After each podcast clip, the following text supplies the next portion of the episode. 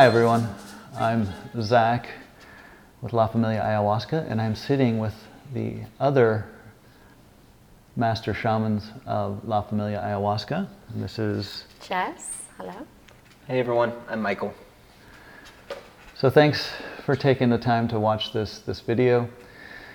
In this video, we're going to do a couple of things. This is a, kind of a big video. In the first 10 minutes or so, we're going to give you an overview of our approach in working with ayahuasca and how our retreats are formatted. Our retreats are exceptionally unique. And so we'll, we'll do an overview of this new retreat format and kind of hit the high points. And then after that overview, we're going to dive deeper into each of the uh, special sauces, so to speak. Um, because again, this is a, very unique approach to working with ayahuasca, and, and uh, we're really, really excited about it. With that said, let's, let's start with the most basic, uh, most obvious difference that we have at La Familia Ayahuasca in our retreats compared to what you might find out in the broader ayahuasca community. Um, Michael, would you like to take that one? Yeah, so in the broader ayahuasca community, you know, on average, you're going to have a retreat with about 15 to 80, 80 people. that's eight zero. And, and, that's not a misspeaking. Um, we've met people who have gone to those retreats, and while they're great, the amount of personal attention that you receive when you're in a group of five people maximum. We take five guests max, yes. and we have the three of us plus a senior student who are the facilitators. That leads to far more amount of personal attention and medicine going directly to you and towards you during the retreat. Yeah, and it's it it's also allows much more direct access to us. So if I'm a guest and I'm have big questions about why is the medicine acting or why am I experiencing the medicine in XYZ way, I can go to Jess or, or Michael and and get that information directly from the ma- master shaman. Um, when you are in a group of 15 to 80, the chances of you actually getting much one-on-one time with the shaman uh, or sham, that was the plural, shamans, facilitators, facilitators, um, is is much less. I mean, they might have in, in larger groups. And let's, let's to be clear, most retreats are running about 15 to 30, with that mm-hmm. 180 person retreat being somewhat of an outlier. Um, you're just you're just not going to have that access like you would with us. Um, do you have anything to add on that? Yeah, well, on a lot of a lot of different kinds of retreats, also, the facilitators aren't necessarily around uh, after ceremony. They come in for ceremony and then they leave, and that is also not how we operate. We are there um, for the for the entire retreat. At least one of us, twenty four seven and uh, we hang out, um, answer questions, and, and, talk about the really, really interesting and mysterious things that happen in the medicine space. Yeah, absolutely. And this also helps with the, the integration process, again, because you can get your answers directly from, from the shaman. Uh, the other really obvious, straightforward thing is that we are going to have very um, luxury, boutique luxury is what we would call it um, accommodations and food. And what that means is there's a certain amount of uh, customization in terms of the food and the quality of the food is, is, is going to be quite high, organic, locally sourced. Um, we can work with different diets, even things like keto. Um, raw vegan might be a challenge in Mexico, uh, but we, we can do a lot of things that we just would not be available with a group of 15 or more people. Um, we also are going to bring in other modalities, uh, other healing modalities um, as part of the retreat. And again, this is something that in larger group setting, you just can't get to that many people. And in this small five person retreat setting, we can really focus in on the individual and, and there's a certain amount of customization that can go, go on there uh, on a case by case basis. Um, let's start with the coaching because this is going to happen prior to the retreat starting and also post retreat. And Michael is our, uh, our, our, coach, so to speak. um, so if you can, kind of go through what, what the coaching looks, what the schedule will look like uh, in terms of pre post, and then what's it, what is it about? yeah. So the scheduling around coaching is once that once you sign up for a retreat. Uh, you'll have the ability to schedule those coaching calls. And I would say starting about a month out to a month and a half out max is going to be ideal. The first coaching call is just what I call a visioning session. We're really dialing in how do you want to be? Like, what does that feel like? It's not about a doing state. It's very much so a how do you want to feel in your body? What would that look like? And then the second coaching call is utilizing that being state as kind of the compass in the North Star. We dial in, you know, what are the intentions and patterns coming into the retreat that you would find most effective to work on. Uh, and that doesn't mean there, there might not be other things that come up, but going in from a very good starting place with a keyed in intention and awareness around it. Yeah. And, and learning how to figure out what is a pattern, yeah. what, what needs to be worked on. Um, this, I've come across it so many times. There's some confusion and difficulty in figuring out, well, what, what do I need to work on? What, what, what is that? Um, you know, I always throw out the idea of, oh, I want to work on anger. Well, anger. let's let's parse that down just a lot to just a lot to to what exactly how does that anger manifest in a in a way that is irrational and not helpful because anger is a human experience part of the human experience so we can't get rid of that exactly and you know sometimes there's surface level patterns that people can talk about but there's actually a pattern underlying it that is the deeper core pattern that would be helpful to release. And it manifests as all these surface patterns, but the current underneath it is the same. Okay. After retreat,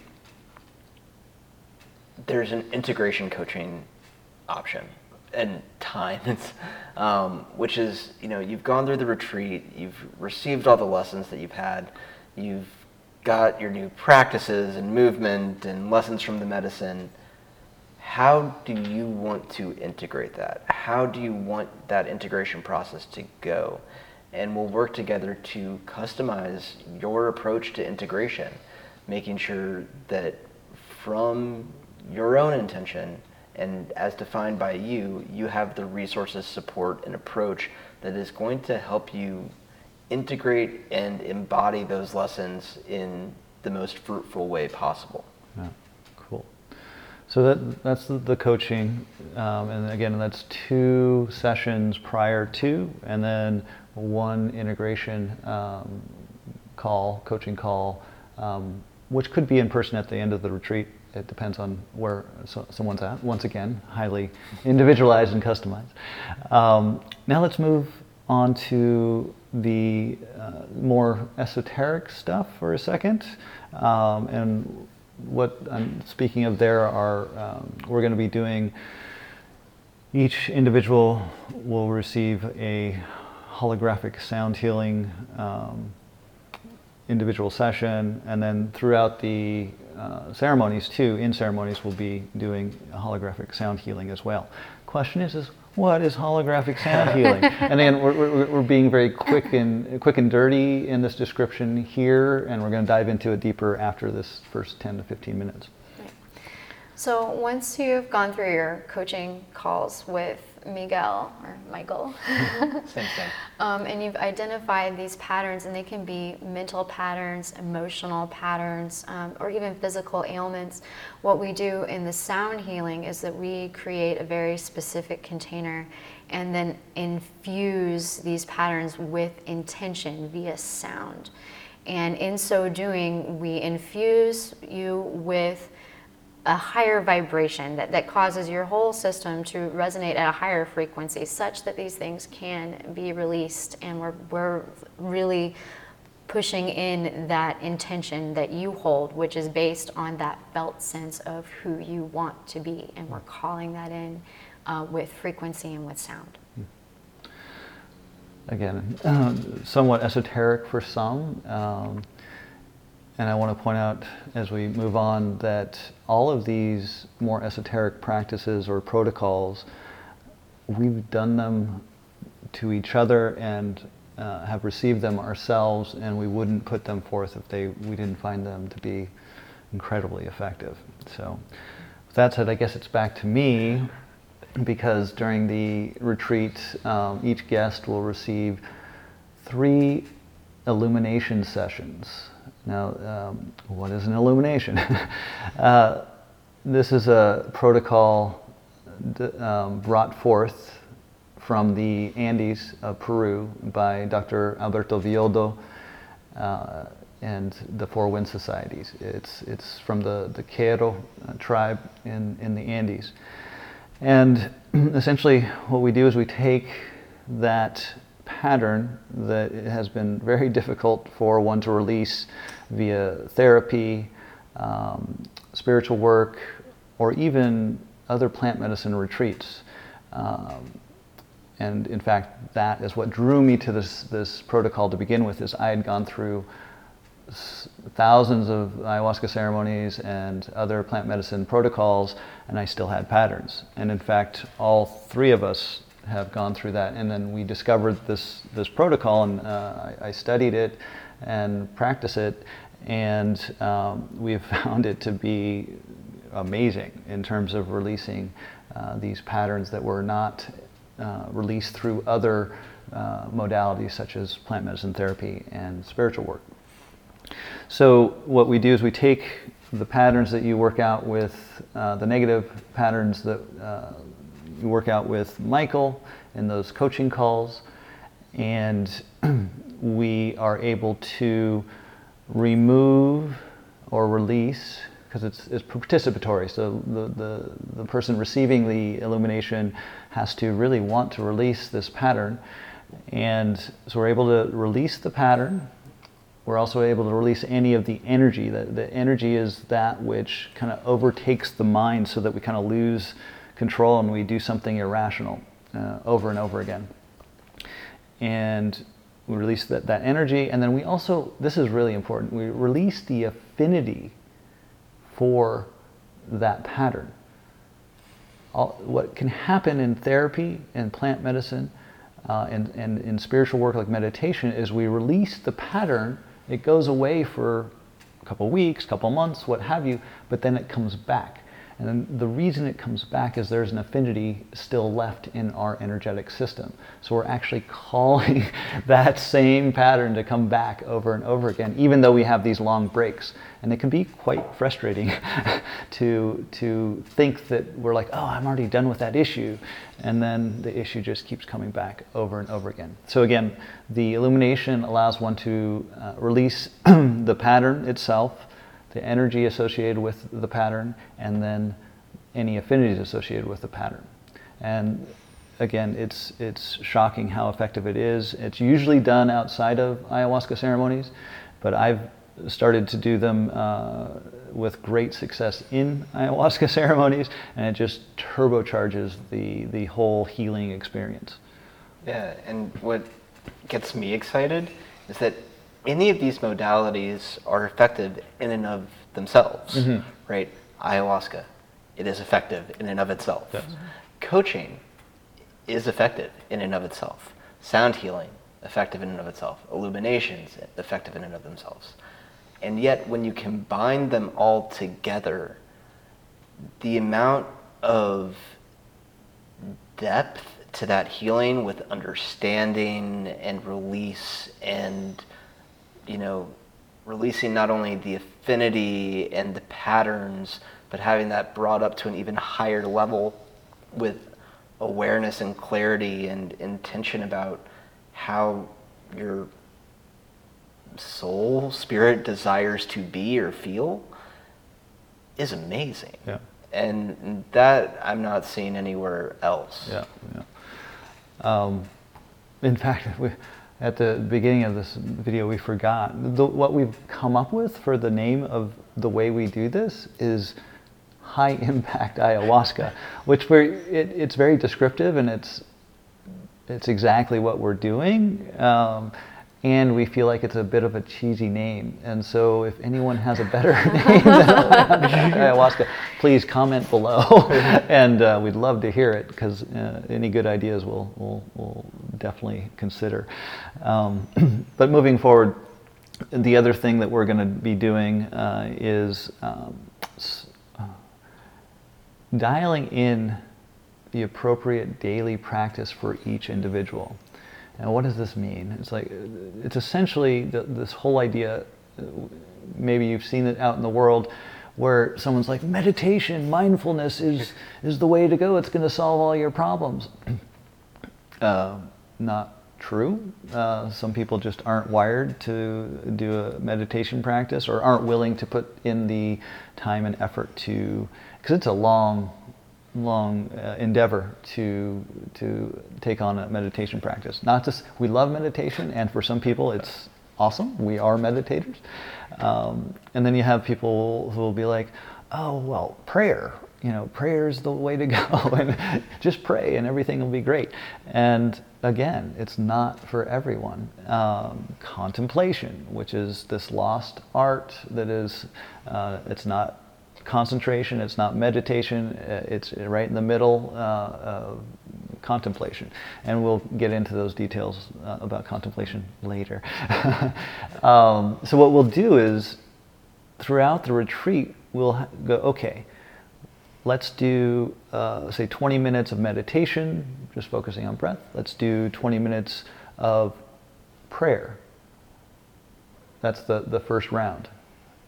Next day, okay, let's, you pick one of those two to work with, and we're going to add another practice. Let's say mantra. Um, and then you can split test like after after that second day you go okay i really like the mantra. I'm gonna i like that mantra. Okay now we're going to the third session. Keep the favorite which in this case would be mantra. And then we're going to bring in contemplation. Which one? Which one and so by the end of the retreat we're going to be going through that i would say at least four times if not five that you'll walk away with a practice that you enjoy and is appropriate for you and that you can take home and work with for the rest of your life. Anything else on that? Yeah. Well, we're also we're well versed in many different kinds of meditation as well. Uh-huh. So, just because uh, one, you know, the simple focusing on the breath isn't isn't jiving with you doesn't mean there aren't a whole lot of other kinds of meditation that we can try. Yeah. And different positions to meditate into. I know a lot of people are kind of resistant to the sitting meditation. There there are other ways. Yes, definitely. And we will have conversations with you as the guest, like, how's this working? How's that working? And then we will be uh, di- inspired, directed by your feedback as to what your next uh, practice to try out is. Um, so again, highly customi- customizable and individual, or individualized, if you will. Finally, um, we are going to have a, a movement practice.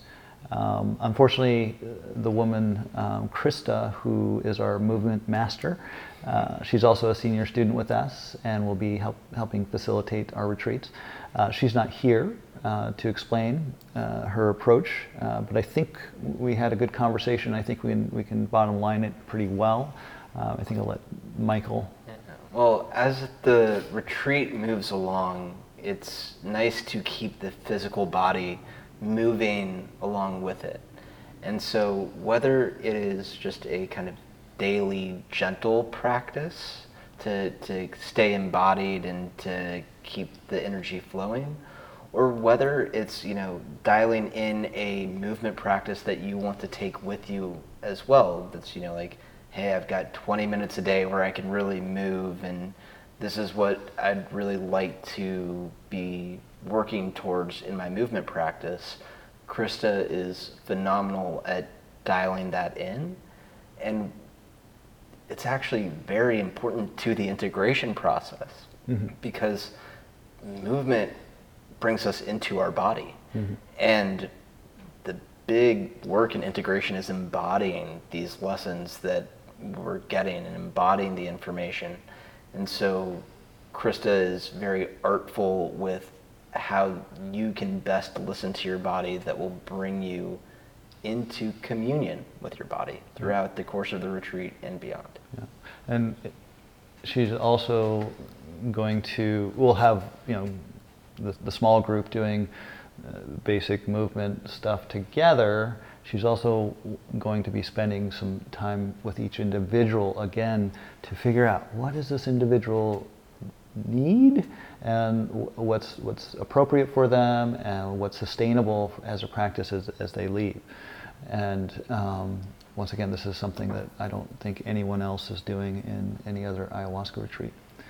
Um, I, I, do believe that covers everything. Um, so if you want to continue watching, we are going to dive in deeper uh, to each one of these um, modalities that we are bringing uh, into the retreat at much more detail. And so thank you for watching if you're going away at this point and stay tuned for more.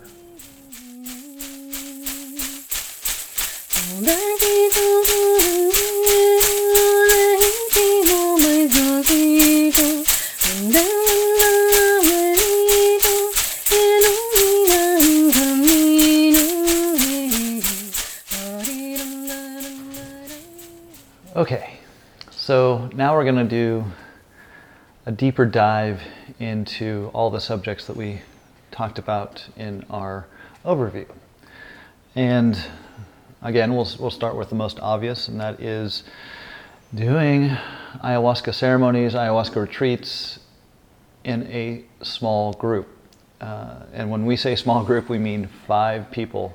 And that's five people with three master shaman with over 24 years of collective experience, and we've helped over 2,000 people on their ayahuasca healing journeys. Uh, in addition to that, we have a wonderful senior student, Krista, who will be in a later video in this, this segment. Um, she's a movement master, mistress. um, and she's also a very skilled facilitator, working, working her way through our training program, and she's a senior student there. So again, we're working with us four uh, facilitating each retreat and five guests only. So obviously, we can provide a lot of um, individual attention. Most other retreats will have guest group sizes of 15 up to 80, the 80 being somewhat of an outlier. Um, most I think you'll you'll find are probably in the 20 to 30 range. Um, I actually, if I can start off, my, my, my very first, I would say, I went on three retreats at this retreat center where um, they had 30 to 35 people in their ceremonies, and I want to see, there's a two two master shaman with like a third, sometimes fourth um, student. And it was, and I, this is all I knew because it was my first ex- several experiences. And it was chaotic. There was always someone sc- screaming, puking, making some sort of noise, moaning. Uh, it was, yeah, very, very chaotic. And um, I, I, I, have to say it was a wonderful experience. Uh, it wasn't until I moved out into the deep jungle of Peru where I was doing ceremonies like we're doing, where it was me and a couple other gringos, and uh, we had three or four master shaman. And I was like, holy cow, this is way better. um, just in terms of the, even on a very basic level, because when you do ayahuasca deep in the Amazonian jungle, you're not getting a lot of hand holding by the shaman. Um, they just don't talk much. um, there isn't much talking guidance, and which is fine for, for the context I was in. It was awesome. Uh, but what I can say was very different was being showered with their energy, their icaros, in, in their presence. It, had, it wasn't diluted among 30 other people. It was, it was very much like, wow, I'm getting, I'm getting a lot of energy and a lot of healing energy um, all at once in a very concentrated manner.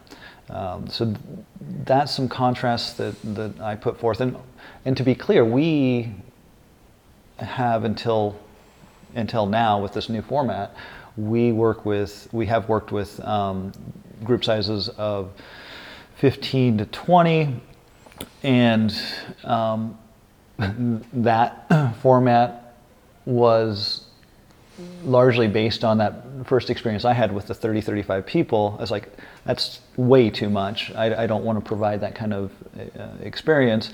I, I, brought it down to 15 to, to, 20, and that's much more manageable. And now we're taking it even further, down to, to five.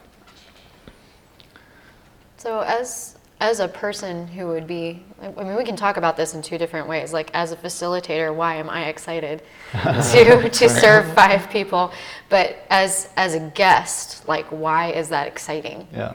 And for me if i'm putting myself in the position of a guest um, and i may talk about some things that are a little bit esoteric here um, the positioning around we, we have an altar called the mesa okay? And it, it is full of energy. I know that might sound crazy. If you've never if you've never experienced ayahuasca before but trust me you'll understand.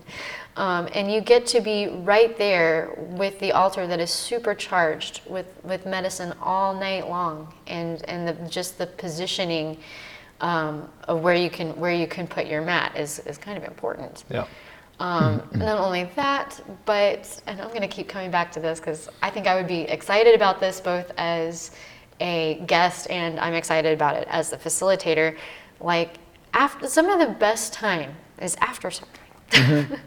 where you get to uh, relate and hang out and share experiences and kind of like expound on the, the mysterious happenings in the medicine and you get to you get to know the facilitators and then we get to, we as facilitators get to know you very well during this time too so mm-hmm. there's just like there's a level of intimacy there with guest and facilitator that's just not possible um, with larger groups, even if larger groups on the smaller end, 15, 15 to 20 people. people. Yeah, yeah. And furthermore, there are there are modalities that we each practice that are really beautiful in the medicine space. I can't provide that in a group of, you know, 10 to 15 people to each person, but I can in a group of five, yep. and we all can. And as a guest, I would be very excited to re- be receiving all of those different modalities, which can take the experience even deeper. deeper. And as a facilitator, I'm just really excited that I get to offer them in the medicine space and equally to each guest. Yeah, yeah. One one thing, um, going back to that first experience I had with um, 30, 35 people. Um, if someone started freaking out, it took a lot before anybody went to help them. Because, because they were trying to, to manage it from a distance because there were so many so many guests. And um, that's completely different. Like if, if someone's having a hard time particularly in this this small uh, five group or five person group setting we will can get over there immediately and and and provide help uh, stat uh, that just you know even we're we've always been proud of the personal attention we've been able to provide in the 15 to 20 guest format, but this just takes it to yet another level. Um, it's you know, I just wanted to piggyback on what Jess says about providing these other modalities, particularly sound healing and illumination sessions during ceremony. It it is truly truly next level um, to be able to do that. And uh, again, you just can't do that with any more than really. We, we can't do more. We might be able to do six at some point, but uh, uh, five seems to be the magic number. And taking that same kind of cue of putting myself in the the seat of a guest, right? You know, for me, as a guest, I'm even even before this, I, I was relatively energetically sensitive to like I'm an introvert, mm-hmm. right? And so the idea of going to a place where I'm going into a somewhat vulnerable new experience for me with 15 to 20 plus people is like that's a lot of people that like normally I'd like keep my group smaller mm-hmm. or maybe even just by myself whatever it may be. And so there are benefits of being in a group setting, right? Like the things that the group is working through that resonate within us get worked on and released. That still happens in the small group mm-hmm. size, but I'm not in the the auric presence in, in the kind of energy that comes in when there's like 20 people all there with me. It actually allows me to stay within my own process more mm-hmm. versus getting distracted or pulled into somebody else's experience. And sure, there's learning and teaching in that, mm-hmm. but for me, it's like no, I I want to go through this deep work, and now there's another distraction. Right. Okay, that's part of it, but no. Small group size allows me to just stay with myself through that. Yeah, yeah, yeah. And the um, the we keep harping on it, but the the the energy that comes through um, with the concentrated nature of that with a small group is is insane uh, in a good way, and um, yeah, the, the that point about distraction. Um, yeah, your chances of that happening are way, way high. And when we say distraction, it's like if you're sitting next to someone who's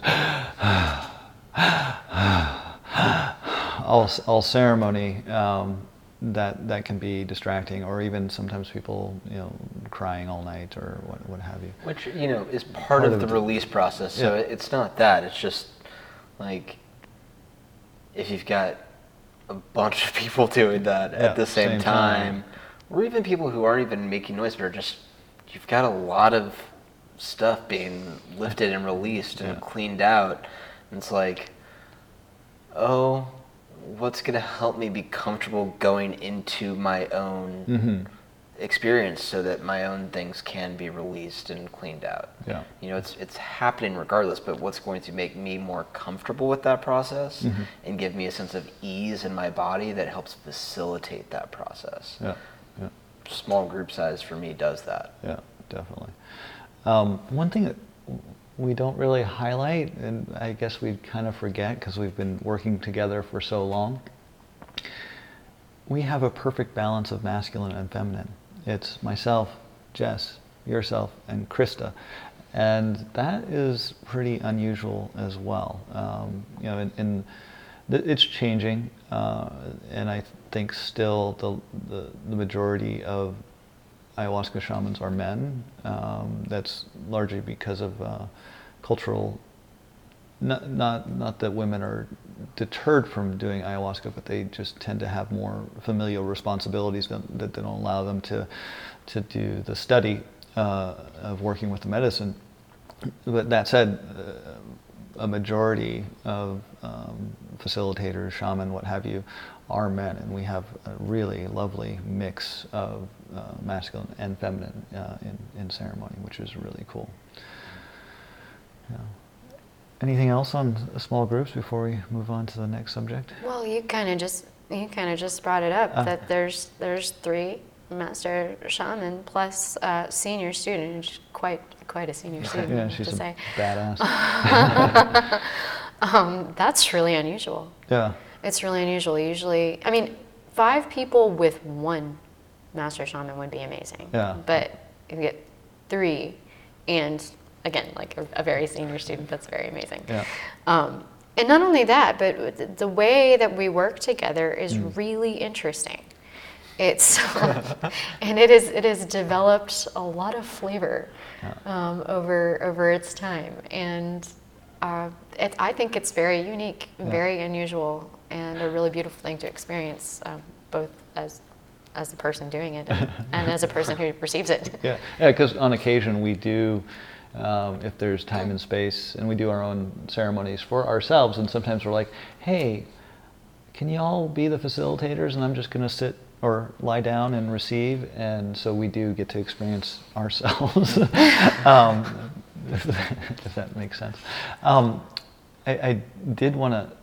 There is another point that I, I forgot about, which is we we have our foundation in mestizo shamanism from Peru, uh, from the jungles of Peru, uh, and we also have brought in singing bowls, drums, and um, chimes, and sometimes a, gu- a ukulele, guitar, um, all these these things, which in the jungle, uh, particularly around Iquitos, the shaman tend to only use rattles and or what's called a shacapa, which is a leaf leaf rattle. And so we've kind of we keep that that that foundation uh, the training that was received in Peru, and then we've layered on other things. So I, there, there's a type of ayahuasca that we like to call um, kumbaya ayahuasca, which is like a concert ayahuasca, and that, those tend to be really big groups, and they have their guitars, and they have like a sound system, and there's less, again, less personal attention. Um, it's it, and that's lovely and everything, but it's less deep work. The deep work can be done, but that's generally not the way it works out. Um, and so we've done a really interesting job of combining that traditional healing, driving, you know, really going for it, Icaros, and then we mix in mantra, we'll mix in the singing bowls, and we'll mix in uh, um, drums, and, and it's just this really unique combination of styles in, in one, uh, which I, again, I always tend to forget that that's something unique about ourselves. It's just what we do. it's just what we do. So, um, cool. I, I, I think we've covered the small group dynamic and why why it might be appropriate for some. And, and I think it's worth reiterating that our model, our format, um, isn't going to be for everyone. Uh, one of which is the, the cost dynamic, and we understand that. Um, and there are, if you want to work in a larger group, there are plenty of high quality places out there that you can find. So we're by no means um, putting them down or anything. It's just this is this is a new format that we think is, is going to be uh, uh, particularly uh, amazing. and I'm putting forth the argument that this this work in this format is going to be equal to going to three or four uh, retreats in a larger format setting, just based on the work that we can do on an individual basis. Um, you know, that's that's just an argument I'm putting forth. So. There's only one way to find out. Yeah, exactly. exactly. Come on down. um, all right. Well, I, I, think that covers that section, and we'll next section will be we'll talk about the coaching process that that Miguel uh, is going to bring to the retreat format. Thank you.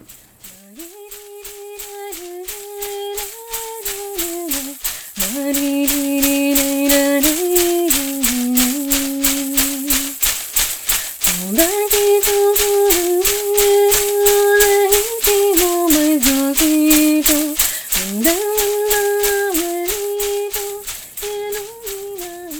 everyone, so in this portion of the video we're going to talk a little bit about the coaching dynamic that's in the retreat.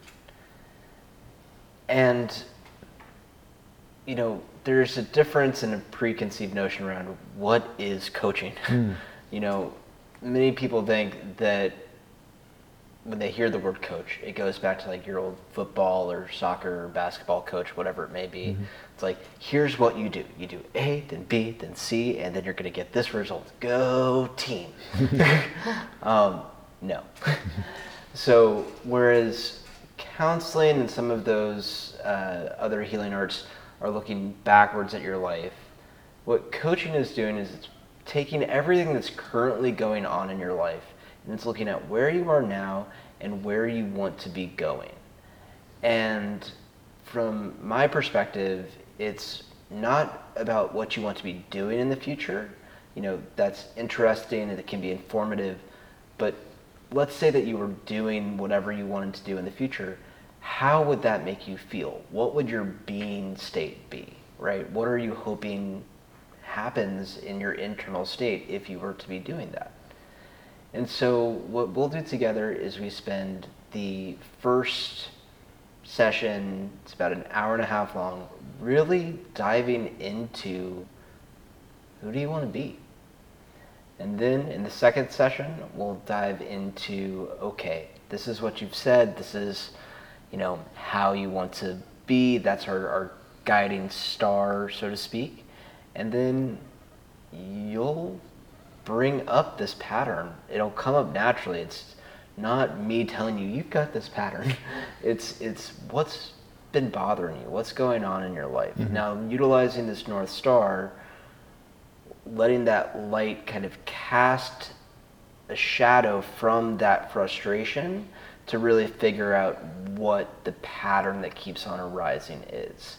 And then we'll just explore that together. And with that clarity that comes from that conversation, with the intentionality, then you come into retreat. Mm-hmm. And that's when things get interesting. And it's through that, through the identification of the pattern that you, that one is able to have an intention for the retreat and also identify those those niggling, nagging patterns that we're aware of, but we just can't seem to get past and then that's when uh, I take I take that pattern provided by you through Michael helping um, to work on the illumination, and then also we'll bring it to Jess for the sound healing as well. So we're taking these negative patterns impacting our relationships, our lives, and hitting it various angles. You got ayahuasca, sound healing, illumination, um, con- and then the spiritual practices, the daily practices, which is really cool. But the important thing is this pattern. It's it's this pattern. finding the pattern. Yeah, and it's like or determining. Yeah. You know, outside of these retreats, within a, a full coaching package, right? I call it alchemical coaching mm-hmm. because we're taking the the base material of your life, what's already happening, right? And we're saying, okay, that is everything that you need to grow and to go through this transformative process. Mm-hmm. Question is, is what are you trying to transform into? into right. And that's where the definition of that being state is really important. Mm-hmm. And once that's defined, the patterns that are have prevented you from going in and stabilizing that, which are not bad, mm-hmm. right? This this is the key thing for me. Those patterns are not bad. Mm. It's those patterns are coming up so that you can learn from them, so that you can go through that. Mm-hmm. And you know, through coaching and kind of reframing, learning, investigating uh, some hard reflections, you can get some really good clarity. Mm-hmm. And there's going to be patterns that just like easily dissolve and are like, oh, yeah, clear. Yeah. But there's going to be some that are like, you know, I can see this pattern. I've worked on it. I've tried all these different things. It's effective for a while. You know, I've gotten counseling around it. I've gotten coaching around it. I've gotten all this stuff. So I already know. Mm-hmm. But then I still keep doing it.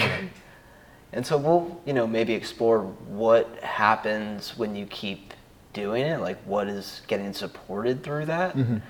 Because there's probably a deep imprint there and some sort of affinity for that pattern that makes you feel a certain way. And so that's what coaching is really good at excavating. It's like clear understanding of what that pattern is versus I just keep on doing this thing and it's frustrating. It's like, cool. Well, what? A, tell me more about that. What is going on from a feeling standpoint right. in that process? And once the felt feeling kind of, even if you can't put words to it, becomes clear, like then you have something to work with hmm and then after retreat, right? So at this point in time, you've gone through the pre-coaching, you've come to retreat, you've worked with Jess on the sound healing, and it's been amazing. you've worked with Zach on the illuminations, and it's been amazing. And you're like, great. And you've worked with Krista, and you're like, I'm feeling stellar right now how do I integrate this new feeling Yeah, into my it. life going forwards and stabilize it? Um, well, you'll have new practices, you'll have movement, you'll have resources outside of coaching and other things that can be supportive That we provide. that we provide. Yeah. Um, and even with all of that, right? How would you like to integrate it? What would feel good to you in terms of integrating it? Is it like I need to integrate it now and this tension that comes in?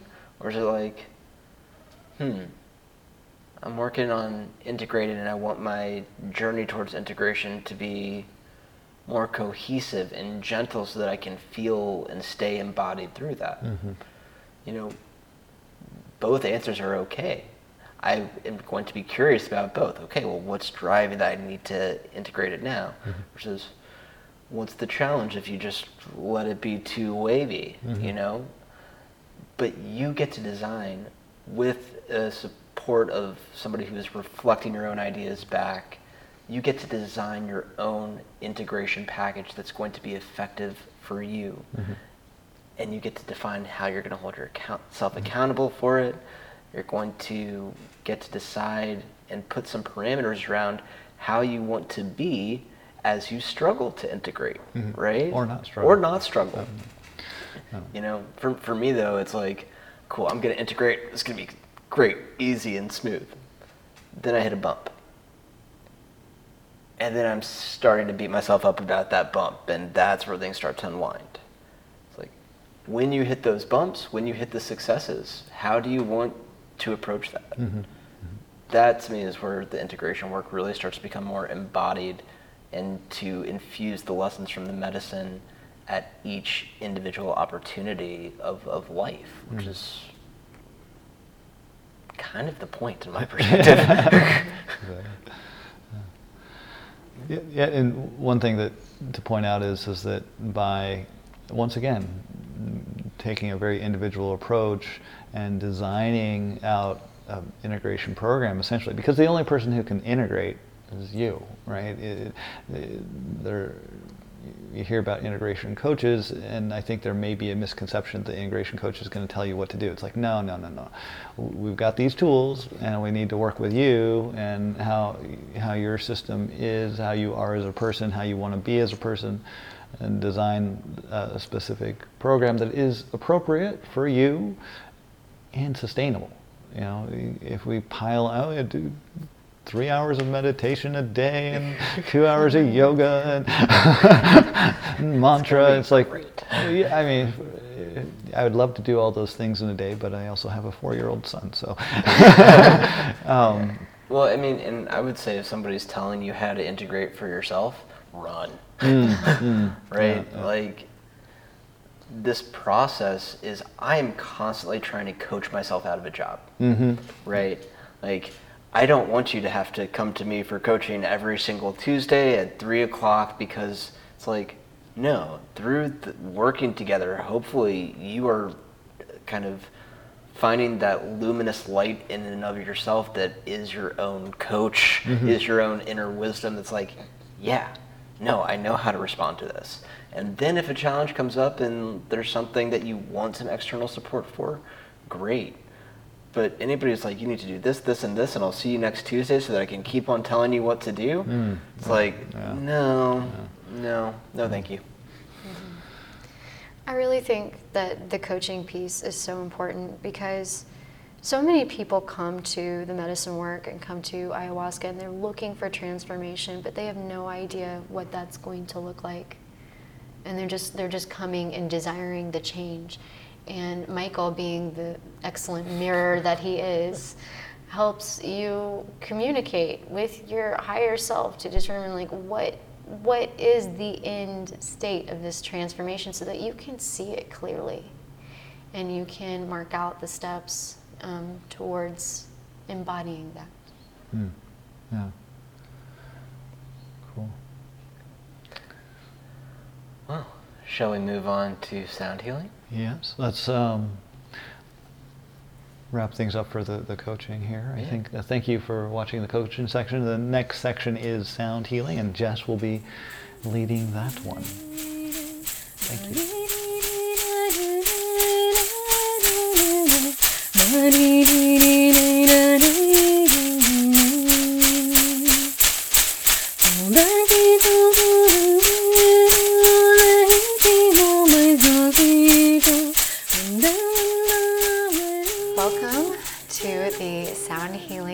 segment. Um, we are going to be talking about what exactly is sound healing and Specifically holographic. specifically holographic sound healing. And uh, this is where potentially we can get a little bit woo, a little Yeah. esoteric. So Yeah, hang in there. It'll be fun.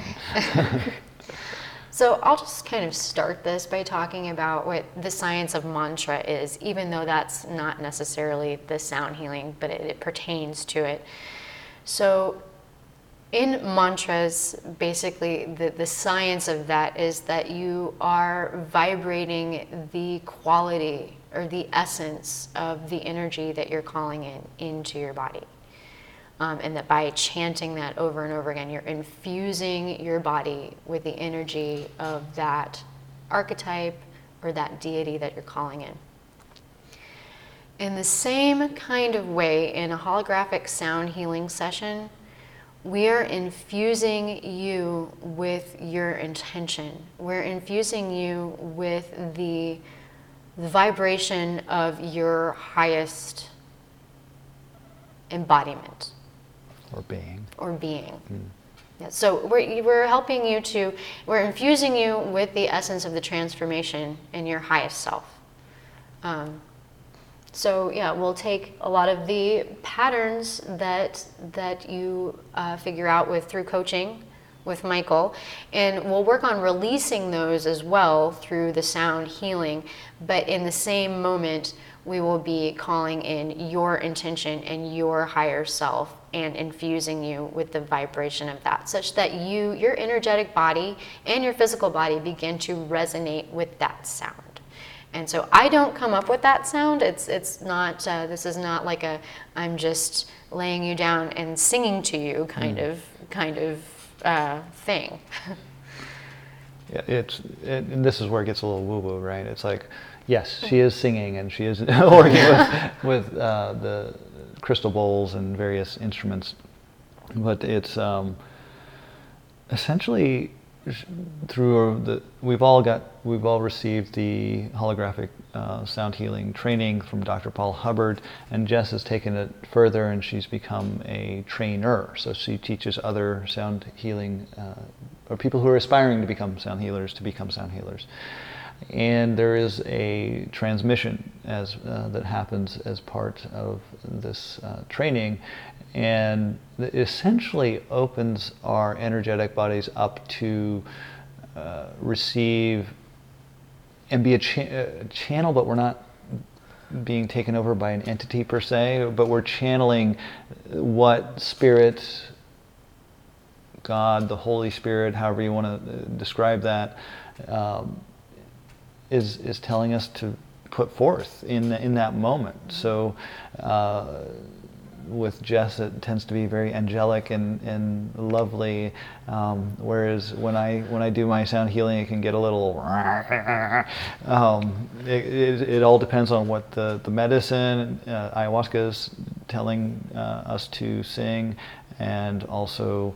Uh, through that transmission, uh, we're being the hollow bone or the empty vessel to be um, a transmission for the greater spirit or universe, if you will. Essentially, I will be toning back to you into your body what the intuitive tones that your higher self is feeding me to sing back to you. Mm-hmm. It's your it's your higher self healing your physical self or yeah. your your uh, your yeah. it gets, base self. It get, well, it's it is the alchemical process, right? Of your higher being saying, let's go and break that part up. So maybe there's a tone or a frequency that is more like the gravelly, frictiony nature, right? That tone is it's going to break up break, that breaking up blockage. some energy, yeah. and then maybe the more soft angelic tones are, you know, infusing or whatever it may be. But it's again, as woo woo as it sounds, very scientific. it, it, does. It does. Um, that quality to it, it as well. It's you know we're talking at the sciencey level electromagnetic resonance with each other, and so and frequency, uh-huh. right? So the frequency of tone just being channeled through a person in addition to the crystal bowls um, helps raise that internal frequency to a new state. Yeah. Well, all you have to do to understand really the science of sound is look up cymatics. Because what this is, is it, the way that, C Y M A T I C S. Cymatics. Okay. okay. okay. So these are pictures of what the vibration of sound does to the structure of water. So if you can imagine that happening throughout every cell of your body and the intuitive tones vibrating your cells to take on like a new structure, that's what's happening. Mm-hmm. Um, and you know, it, again, if you've never if you've never attended an ayahuasca ceremony before, it can sound strange that sound can have that kind of power. Mm. Um, but in the same way that mantras infuse a body with the with the vibration and the energy of the entity that's being called in. Mm-hmm. That's the way Icaros work. Those are the, the medicine songs that we sing in ceremony, and that's exactly how it works. And there's a reason why sound is the keystone of almost every ayahuasca ceremony that, yeah. you'll, that yeah. you'll find. Yeah. And there are so many traditions that rely on sound as the healing modality because that vibration goes in at a way that nothing else really can. And it, it, it breaks up stagnant energy. It also raises the frequency of the existing cells um, and also brings your consciousness up. I mean, frankly, if, if, someone wants to give this a shot go to, I guess I think YouTube and, and uh, look up some sound healing recordings and just plug in, close your eyes and listen to it, and you'll be like, whoa, something is happening here. And then you know, when you do it in person, go to a sound healing session in person, it take, it, it's exponential. And then when you add ayahuasca to all of that, it takes it to yet another level. And that's why we're bringing it into to ceremony with, with our retreats. Right. I'm, I'm also excited to be able to offer the full sound healing protocol during ceremony um, because with the medicine, it becomes very amplified. Yeah. So. I'm excited for that. Cool. I just love frequency. It's cool. I love sound healing. And it's like, you know, you've got mental frequency, then you've got emotional frequency, and then you've got like even light has frequency, uh-huh. right? And so it's just cool when you're doing the sound healing to be like, oh, my body, the internal structural dynamics of my cells, which are 70% water, um, are literally changing form based off of sound. Sound. Yeah. Whoa. Uh, cool. yeah. yeah. Awesome. It's amazing. Yeah, cool. It's juicy. I think we're. Does that cover it? I, I feel complete. Yeah? Okay. Do you guys feel complete? Yeah. And okay. Cool. And can I wrap it up? Yeah. All right. Hey, um, thank you. And, and the next section is going to be the uh, illumination process, and I will be talking about that.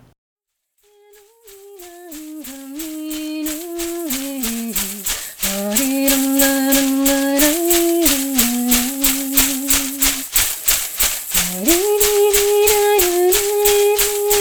again. In this segment, we are going to be talking about the illumination process that we are bringing into our retreats, and most notably, we're bringing into ceremony, ayahuasca ceremony, which is not the normal or traditional way that illumination process is done. To give you some background, the illumination process was brought forth from the Andes in Peru by Dr. Alberto Villoldo, and he created the Four Winds Society, and he works largely with the Q'ero, an indigenous tribe in the Andes. He does bring in other um, schools of thought, both from the Amazon jungle and also from Tibetan Buddhism and that sort of thing. So that said, this this illumination process is brought forth by him. What is an illumination process? Well, I don't know if you've ever met someone who's done a lot of therapy and has maybe done some ayahuasca or plant medicine retreats, and maybe they've also done a lot of spiritual work, and yet they still have negative patterns that impact their relationships, both personally but also at work and in, general, and impacting their lives. And so, what the illumination process is for is specifically those patterns that are resistant to therapy, plant medicine, and or spiritual work. So what happens is, as we've talked about in earlier segments with Michael, is we are going to identify through Michael and you, identify some of these nagging patterns that just keep coming back no matter uh, how hard you work on them. And in the illumination process, I'm, I'm, not going to explain the whole process because I don't think that's helpful here, but it's, it's a pretty simple, straightforward process that, that doesn't require anything too weird from you. but what the illumination process does is it, the, the, the pattern is what we call is an imprint. And so to explain that for a second, if you can you may have already uh, heard that our energy field is not just our energy body, or not just our physical body, but it's like a torus that goes up, a donut that goes up and out around us. And so when we encounter a traumatic experience or just repetitive conditioning from society or family, it can create an imprint and what it, it's an imprint in your energetic field and it starts out far away from the physical body and then it starts moving in closer and closer and closer to the physical body. And as it gets closer it starts impacting our lives beginning with uh, emotional patterns that repeat themselves, you know, relational patterns that repeat themselves over and over again, and then eventually, if it gets close enough, it can start impacting our physical physical health. So the idea around doing the illumination is one to release those those patterns that are impact, impacting our lives, but it's also a long-term health, physical health practice to to mitigate disease and, and issues and medical issues further down the road. And what the illumination process does is removes that imprint, releases that imprint, removes any energy associated with that imprint, and then also removes any affinity for that imprint. And the that last part, the the affinities, is in, incredibly important because we can go through again therapy and we might be like, oh, I've worked through this issue, I'm all done, and yeah, maybe good for a couple of months, but then that pattern comes back and you still have that issue. And it's like, uh, maybe you go to uh, ayahuasca or some other plant medicine retreat, and you're like, "Whoa, I'm I've taken care of this issue, this pattern, I'm done," and it comes back. And the reason it keeps coming back is the affinity. If the affinity has not been removed, then the pattern will come back. And so that's the the illumination process in a nutshell. I want to kind of talk with uh, Michael and Jess about uh, some examples. So I want to. I'm going to be a little bit vulnerable here, and I, I asked Jess about this before we started this recording. This is very recent that I. I I've had several illuminations done to me over quite a while and have worked through a lot of patterns. So I'm super happy. And as time goes on, I find deeper and deeper patterns. And I think it was two weeks ago was when I had I, I had an illumination. What I discovered was I had a deep, deep mistrust of the feminine, and it was really not obvious to me. it took a while to find it, and so I went to uh, a practitioner, a friend of mine, who did this did the illumination process on on this distrust of, of the feminine. And it was top three transformational experience of my life. I was at the end of that that session. I was crying because this pattern was blocking my deep, deep desire and devotion, desire to be connected with the feminine and devotion to the feminine, but this pattern was blocking it over and over again throughout my life, causing all kinds of problems. Now, coming out of that, I, I, I found myself being softer with people. I found myself being more loving with my lovely wife here. I don't know if I was more loving with you afterwards or not. But, but you know, and I can I can say all these things but I, I wanted to bring this one in, up in particular because Jess was able to witness and experience my way of being post that illumination in particular. Yes, and what I can say about that is is that um, prior to the illumination process, it was sometimes very difficult to be around you. Uh-huh. Um, there's just a sharpness, an edge. Um, and but post illumination i have uh, really enjoyed being in your presence and you have been more loving and sweeter with me and it's just uh, opened and opened a door anew in our relationship so it's been very important yeah so, um, yeah it was it was a big one and super happy it happened cool and, do either one of you, because both Jess, although Michael has received more illuminations than Jess, um, I don't know if anyone wants to share their experience. I can share if you if you want some time to think about one. Sure. Um, so I had past tense is important here. I had a very strong ability to overcomplicate things. Mm. Um, I mean, I'm exceptional at overcomplicating things, uh, and it's. I was very aware of the pattern for a very long time, um, and was consistently reminded of that pattern by those close to me. So it never left my awareness for very long, and yet like I'd worked on it very slowly. I was like, cool. I know this is there. what am I missing? Like, what is causing this overcomplicating pattern. And I don't quite remember exactly what illumination it was, yeah. um, which is something that can happen because the pattern is gone. gone. So like, what was that even? Yeah.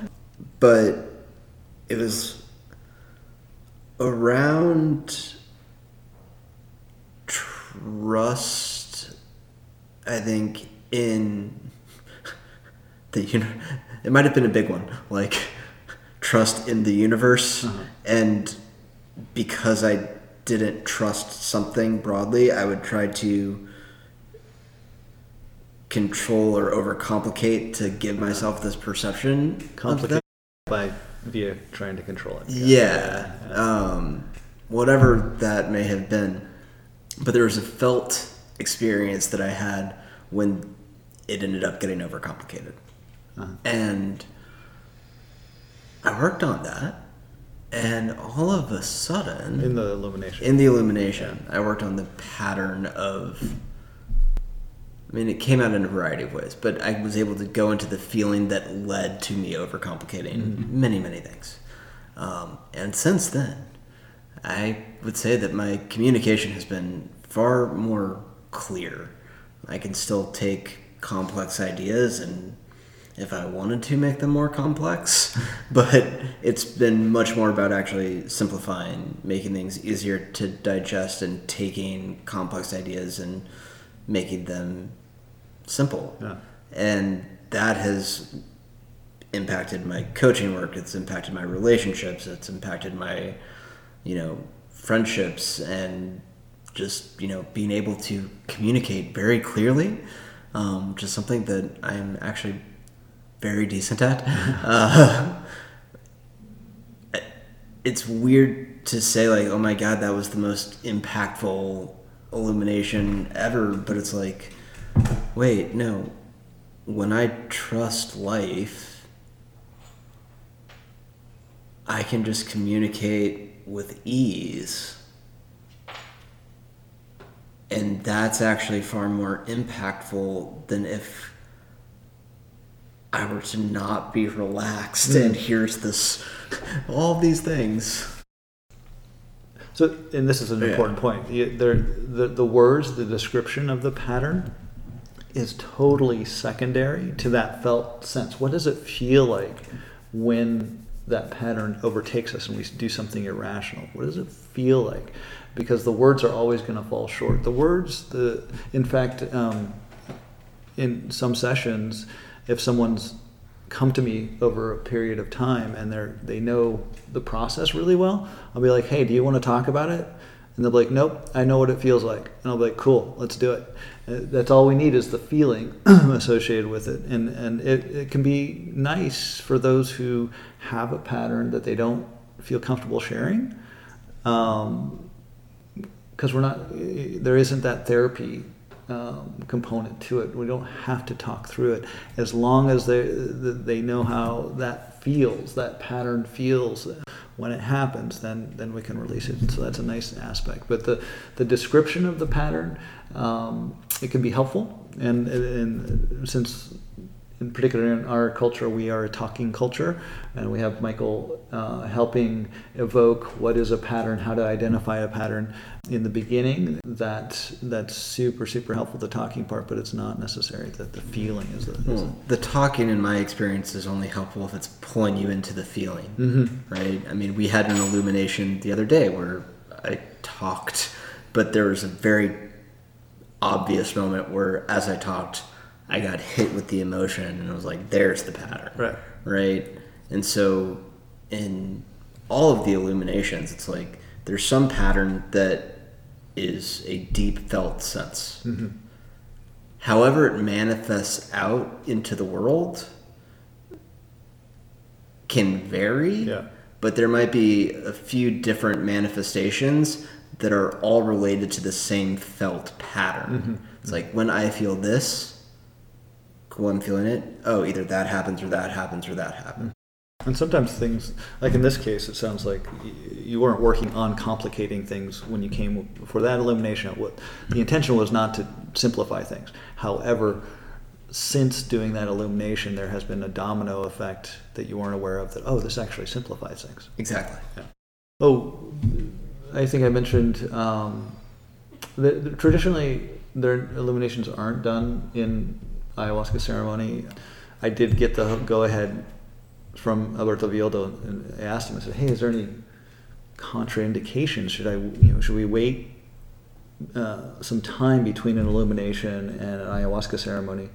And he was like, no, no contraindications. And in fact, if you're in ceremony, that's a great time to do do the illumination. And so since then, I've been uh, doing it, and it's like, oh wow, this is amazing. It's it, and I would I would say I, the majority of your illuminations have been outside the ceremony, so the outcomes are, are are no different. The outcomes are solid. It's just in the ayahuasca ceremony context, there are a couple of benefits. One is one gets a really direct experience that their body is an energetic body. It's, it's shocking. It's a great lesson.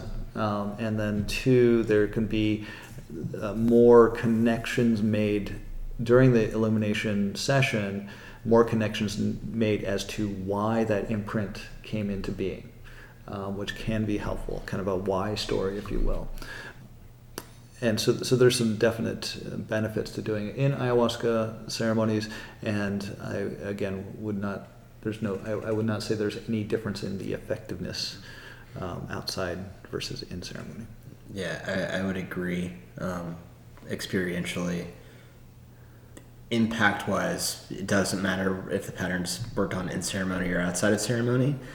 And, you know, you mentioned the why story for me, it's also a, a how story, mm. right? So I can see when I've received illuminations in ceremony, and you're getting rid of you know the energy associated with said pattern. It's like cool. I was aware of this aspect of how the pattern played out. Here's all the other energy that was associated with it. Oh, that was related to. Oh, oh, okay, cool. Now it kind of brings up to the why it was in the first place. But impact wise, it does not matter whether you're in ceremony or out. It is hmm. amazing. Yeah, yeah. Cool. I think that covers it. Well, I think the next section that we'll be doing is going to be around movement, and we will have Krista come and talk about it with y'all directly. So we're super excited to have her uh, set some time aside for that.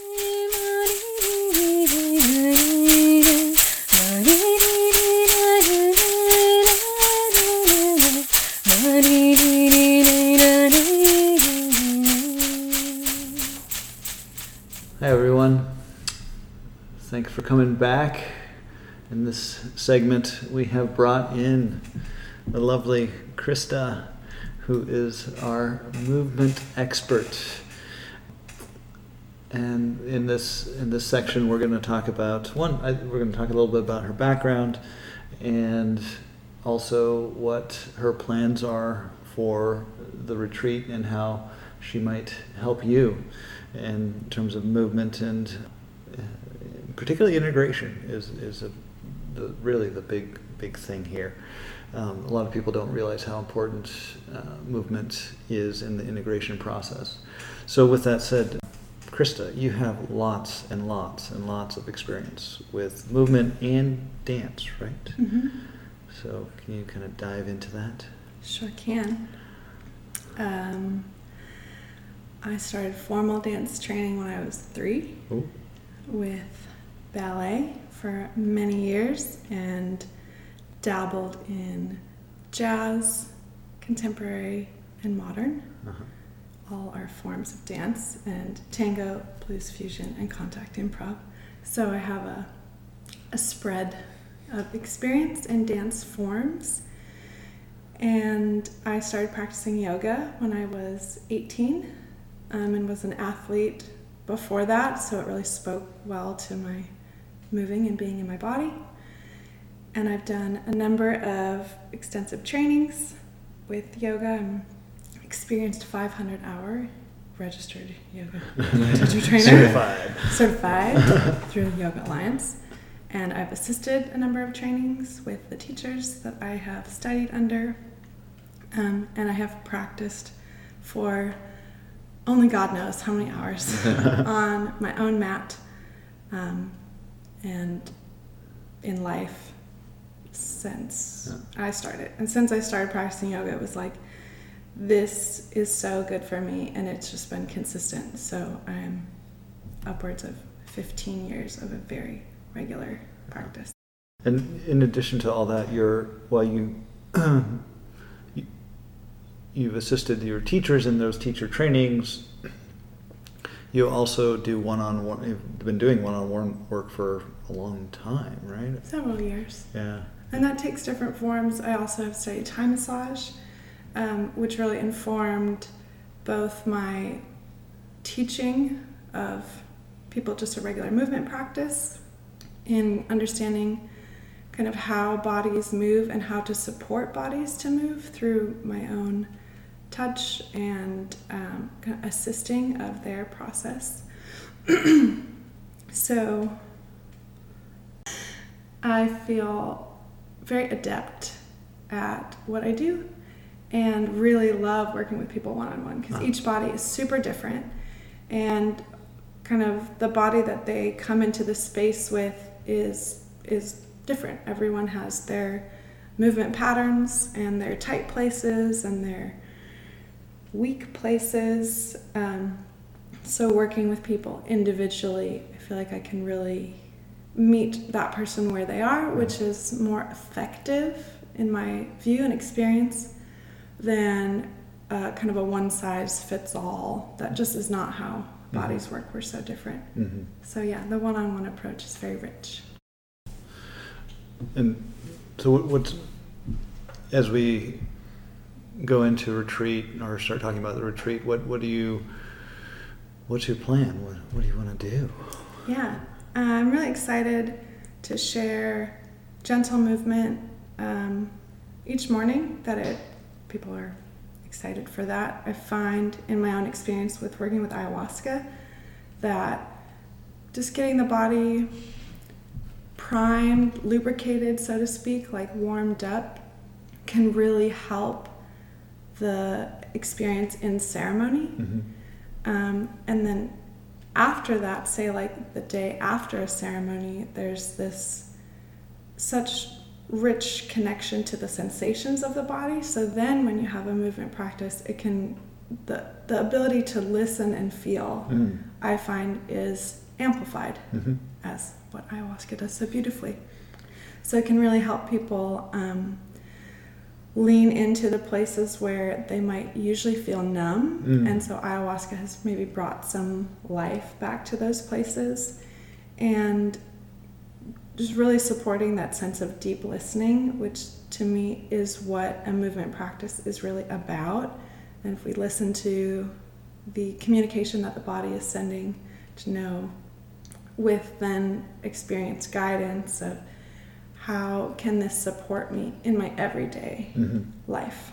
Uh, so gentle movement to just help us wake up, be in our body, and support ceremony as well as all the other work Mhm. that y'all are doing.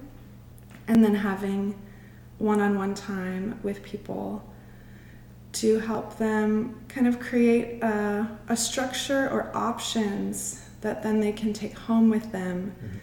to facilitate the deeper journey of being in our bodies every day. Mm-hmm. If we're not here, residing here, I'm not really sure what we're doing.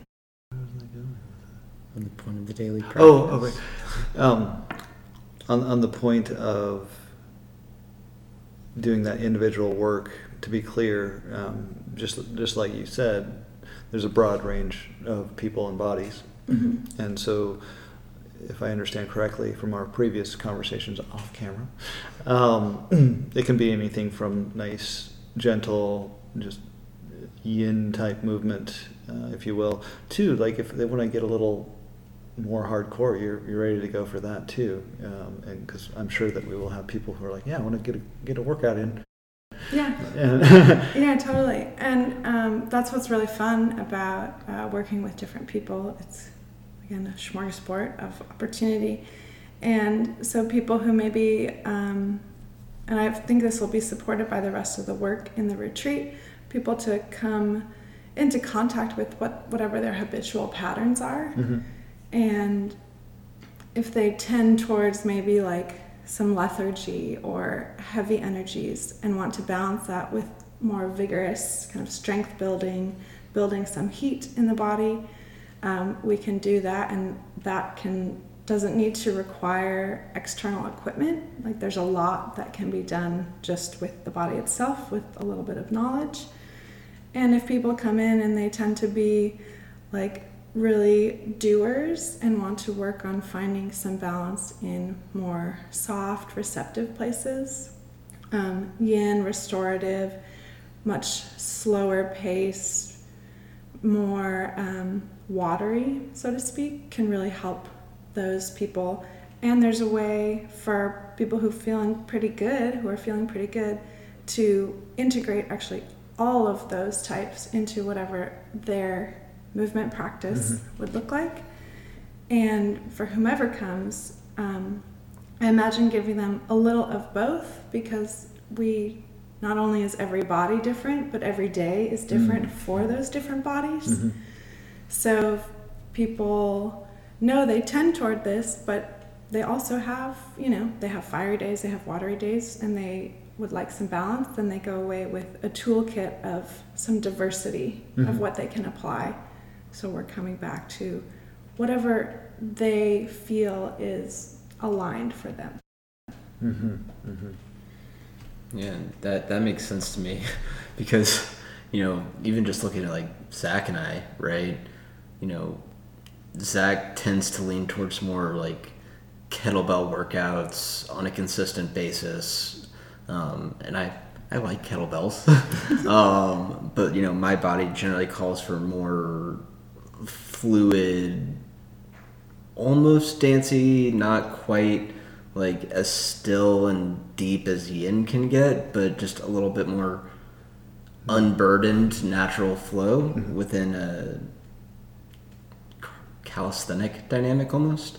Um, but there's sometimes where I'm like, yeah, let's get after it. Yeah. And then some days where I wake up, I'm like, man, my body is sore and I'm just feeling a little stuck today.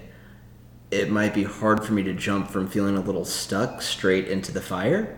But if I have practices that are just help that energy start to move, it is like water just going against kind of the bank of a river, being like, okay, we're moving a little bit, we're moving a little bit. Okay, now the stream's coming through more, and you know, learning how my body is asking to be worked with that day has been a, a deeply personal journey. Mm, yeah. I would say the tool that I would really love to impart to people is a deep sense of body literacy. Mm. To just read the signs, feel into um, the tightness or the need for opening or strength, or you know, from strength to st- stability and flexibility, mobility. Like it's really a intricate tapestry, and so allowing people to read themselves is very empowering. And then they can go home and know this will work for well for me today, and I'm going to need something different tomorrow. And they have tons of tools to address it. Cool. That's a awesome segue into how movement and what you're going to help people um, kind of design um, their integrate. It's going to be part of the integration take-home package, right? Um, can you talk a little bit about you know, integration in the sense I, I think we've we, we've done uh, check out our YouTube channel we've done a, a, a longer segment or a video with Krista talking about preparation integration and she did an amazing job on that video as she is right now and I, I think from those integration videos that I've done with you and other people, the, the, the idea is to stabilize one's way of being post retreat so that, that, that they maintain that going out into the world, going home. How does that, how does movement play into that? Yeah. Um, in my experience, ayahuasca really helps to open a lot of the channels in the body. And then they're open, flowing. There's perhaps insights that come in a retreat. And then we go home. And without some tools to support the continual maintenance of that opening, things can, like a dam in a river, it could really shut some stuff down and um, old, maybe not so useful ways of being can pop back in, and then we're like, what the heck? So, to design something that works for someone to facilitate the continual movement of energy, and there's so many practices that are more ancient than I can even really fathom that were all about helping us continue the flow of energy in our bodies. Mm. And movement to me is one of the most um, effective because we're actually physically moving the body to facilitate then the movement of energy helps moving the circulatory system the lymphatic system supporting the respiratory system supporting the endocrine system like literally the whole thing um, so allowing people to stay connected after retreat to the openness that they feel Mhm. to as you said stabilize in that new place where the sense of opening actually becomes how we are in the world Mhm. on a regular basis not how we are only in a specific context. Mhm. and that openness um, really in my experience allows life to kind of keep this majestic mysterious sense of awe and curiosity in everyday life. And i mean that sounds great. Yeah, and as you were talking, um, this whole getting, literally getting in touch with the body and listening to the body, that's not only on a physical level, but it's also, you know, emotions, thought patterns, and that sort of thing. Through that awareness of the body, one can become more aware of what's going on on a, a broader, in a broader sense, and uh, plays into to the coaching as well. Yeah, and well, and then the coaching plays into the illuminations. I mean, it, this is this is the cycle, right? It's like it starts with awareness. It- you know, you cannot transmute or transform things that you're not aware of, right? And so, at least that's not been my experience. I'm open to being proved wrong. um, but you know, when you're in touch with your body, right, and you're watching your body, having a relationship with it instead of like essentially having your body be an object of your consciousness. Uh-huh. It has its own intelligence. It's like, oh, I'm noticing that I don't want to do this movement, right? Like this, what? Oh, this is how I react to doing that movement. Hmm, there's a pattern there. Like doing, going really slow, for example, might bring up agitation, right? It's like, oh, I want to go quick, but patience actually causes agitation. That's fascinating. Let's look at that pattern. Let's feel that pattern. This, you know, physical contemplation. Uh-huh. Oh, that's a pattern. Okay, well, now we can work around it a little bit, parse it out more, maybe do an illumination around it, whatever it may be. Yeah. And through staying in tune with your body, you actually have an instantaneous self reflective surface to see how that pattern has shifted. Mhm. Oh, now, oh, it's not so anxious. That's cool. Yeah. And then you continue to develop just this loving appreciation for, in my words, the the vessel of your consciousness that you're here with, you know, and movement helps the embodiment practice. And if integration is that embodied understanding, how can you do that if you're not in touch with your body? hmm Yeah, well said. Yeah, and I, I really like the the intertwining of all these these modalities that we're bringing in.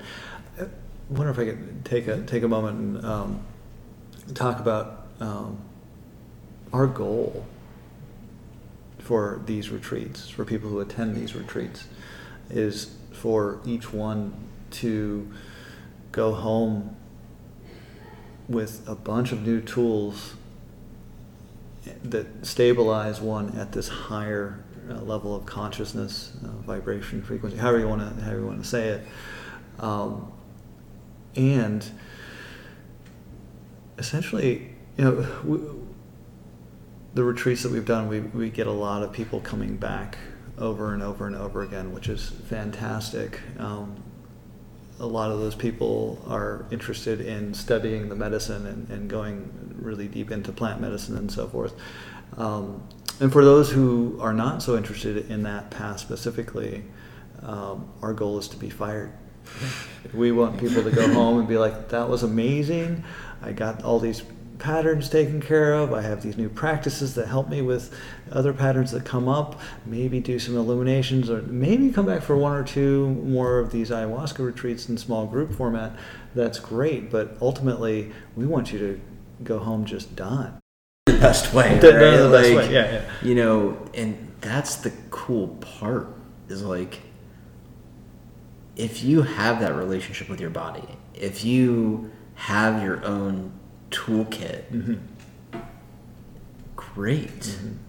You are even more self sufficient than within your own body, within your approach to life. And that is something that is invaluable to mm-hmm. me. It's mm-hmm. like, wow. I know where I can get support where I need it if it is external, and I know that I have the internal resources on my own as well. Yeah. yeah. kind of like the thing about the analogy of uh, cooking. And so when people are new to cooking, they need a recipe with all the specific measurements, they need the grocery list of what to go get. And over time, with a lot of practice, it can become I'm just going to open my fridge and see what's there. I'm just going to go to the grocery store and pick out what inspires me. And I can come home, and because I know enough, then I can create an amazing meal that needs less structure. Right. So we're creating a really rich, structured environment for people to try on a lot of things and then go home and master themselves. Yeah, yeah, very well said. Very well said. Cool. I think that covers it. We're excited. Yes, we're very excited. Um, we hope you're excited as well. And this wraps up this series um, on what we do and uh, our unique approach to uh, new and unique approach to ayahuasca. And if you want to find out more, um, we're at ayahuascafamily.com. If you have specific questions for us, you can reach out to us at info at ayahuascafamily.com. And this is our YouTube channel, uh, which is under uh, La Familia Ayahuasca. We also have a SoundCloud, um, Apple Podcast. You can find us uh, by searching Ayahuasca Family. We have a bunch more podcasts that might be of interest to you as well. And I think that covers it. Thank you very much.